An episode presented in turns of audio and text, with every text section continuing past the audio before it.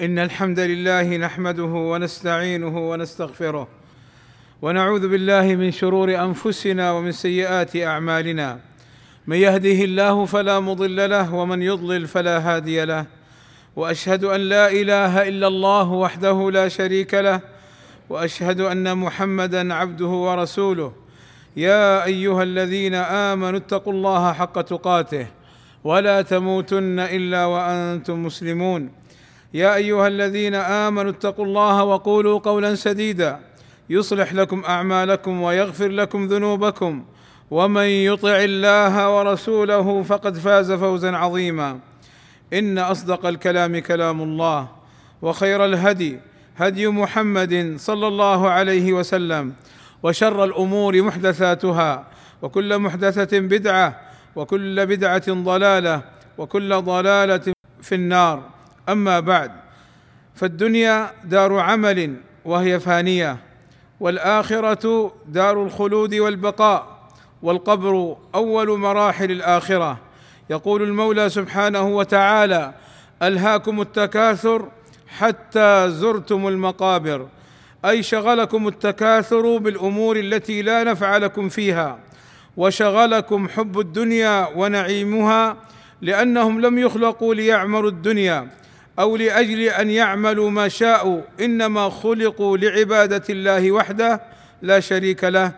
فكل ما يتكاثر به المتكاثرون ويتفاخر به المتفاخرون من التكاثر في الأموال والأولاد والخدم والجاه وغير ذلك مما يقصد منه مكاثرة كل واحد للآخر وليس المقصود به التقرب إلى الله. قال عبد الله بن الشخير رضي الله عنه انتهيت إلى رسول الله صلى الله عليه وسلم أي وصلت إلى الرسول صلى الله عليه وسلم وهو يقول ألهاكم التكاثر. يقول ابن آدم مالي مالي وهل لك من مالك إلا ما أكلت فأفنيت أو لبست فأبليت أو تصدقت فأمضيت وما سوى ذلك فذاهب وتاركه للناس. وقوله تعالى حتى زرتم المقابر أي أنكم غافلون بالدنيا عن الآخرة وتنتبهون بالموت حين ينكشف لكم الغطاء ولكن للأسف لا يمكنكم العمل والاستدراك. قال صلى الله عليه وسلم إذا مات الإنسان انقطع عمله إلا من ثلاث صدقة جارية أو علم ينتفع به أو ولد صالح يدعو له. وقال صلى الله عليه وسلم اغتنم خمسا قبل خمس حياتك قبل موتك وصحتك قبل سقمك وفراغك قبل شغلك وشبابك قبل هرمك وغناك قبل فقرك. وإنما قال سبحانه وتعالى حتى زرتم حتى زرتم المقابر فسمى دخول القبر زيارة ولم يقل دار إقامة لأن القبر أول مرحلة من مراحل الآخرة فبعده جزاء وحساب. فجنة أو نار أسأل الله أن يجعلنا جميعا من أهل الجنة. وفي قوله تعالى حتى زرتم المقابر. تنبيه إلى أن تذكر الموت يعين على الاشتغال بطاعة الله والبعد عن معصيته. وقد جاء في السنة ما يدل على ذلك. فعن أنس رضي الله عنه أن رسول الله صلى الله عليه وسلم مر بمجلس وهم يضحكون. فقال صلى الله عليه وسلم أكثروا من ذكر هاذم اللذات يعني الموت. فإنه ما ذكره أحد في ضيق من العيش إلا وسعه ولا في سعة إلا ضيقه عليه. وعن ابن عمر رضي الله عنهما أن رجلا قال يا رسول الله أي المؤمنين أكيس؟ أي أفطن وأدرك لما ينفعه؟ أي المؤمنين أكيس؟ فقال صلى الله عليه وسلم أكثرهم للموت ذكرا. وأحسنهم لما بعده استعدادا. أولئك الأكياس. وعن البراء رضي الله عنه قال كنا مع رسول الله صلى الله عليه وسلم في جنازة فجلس صلى الله عليه وسلم على شفير القبر فبكى حتى بل الثرى. ثم قال يا إخواني لمثل هذا فأعدوا وقوله تعالى كلا سوف تعلمون ثم كلا سوف تعلمون قال أهل العلم هذا وعيد بعد وعيد للغافلين اللاهين بأمور الدنيا أنهم سينكشف عنهم الغطاء ويعلمون ما أمامهم من الجزاء والحساب فمن علم ما أمامه من الحساب حسن عمله واشتغل بما ينفعه وترك ما يلهو به من أمور الدنيا الفانية ولبادر إلى الأعمال الصالحة والله أسأل لي ولكم التوفيق والسداد وأن يغفر لنا الذنوب والآثام. إنه سميع قريب مجيب الدعاء. الحمد لله رب العالمين والصلاة والسلام على المبعوث رحمة للعالمين وعلى آله وصحبه أجمعين عباد الله.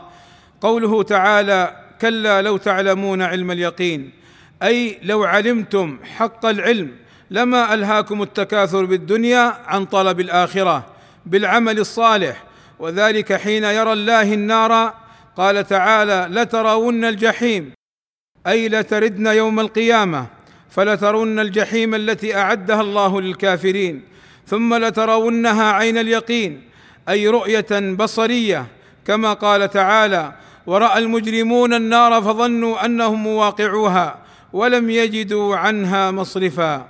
ثم لتسألن يومئذ عن النعيم الذي تنعمتم به في دار الدنيا هل قمتم بشكره وأديتم حق الله فيه ولم تستعينوا به على معاصيه فينعمكم نعيما أعلى منه وأفضل أم اغتررتم به ولم تقوموا بشكره بل ربما استعنتم به على معاصي الله فيعاقبكم على ذلك؟ قال تعالى ويوم يعرض الذين كفروا على النار أذهبتم طيباتكم في حياتكم الدنيا واستمتعتم بها فاليوم تجزون عذاب الهون. والمراد بالنعيم كل لذة من لذات الدنيا ونعيمها من الصحة والأمن والرزق وغير ذلك. ماذا قابلتم به نعمه من شكره وعبادته؟ فلا تغتروا عباد الله فلا تغتروا بالدنيا وزينتها. ولا تلهكم عن طاعة الله ولا يوقعكم حب الدنيا في معصية الله. وخذوا من الدنيا ما ينفعكم في غير معصية الله وتنعموا بما أحل الله فيما أحل الله. عباد الله إن الله وملائكته يصلون على النبي يا أيها الذين آمنوا صلوا عليه وسلموا تسليما. فاللهم صل على محمد وأزواجه وذريته كما صليت على آل إبراهيم. وبارك على محمد وأزواجه وذريته كما باركت على آل إبراهيم إنك حميد مجيد. وارض اللهم عن الخلفاء الراشدين أبي بكر وعمر وعثمان وعلي وعن جميع أصحاب النبي صلى الله عليه وسلم وعن التابعين لهم بإحسان وعنا معهم بمنك وكرمك يا أكرم الأكرمين. اللهم آتنا في الدنيا حسنة وفي الآخرة حسنة وقنا عذاب النار. اللهم اغفر للمسلمين والمسلمات والمؤمنين والمؤمنات الأحياء منهم والأموات. اللهم وفق ولي أمرنا الملك سلمان بن عبد العزيز وولي عهده الأمير محمد بن سلمان لما تحبه وترضاه وأصلح بهما البلاد والعباد واحفظهما اللهم من كل سوء. اللهم أيدهما بتأييدك ووفقهما بتوفيقك وأعز بهما الإسلام والمسلمين. وصلى الله وسلم على نبينا محمد وعلى آله وصحبه أجمعين. والحمد لله رب العالمين.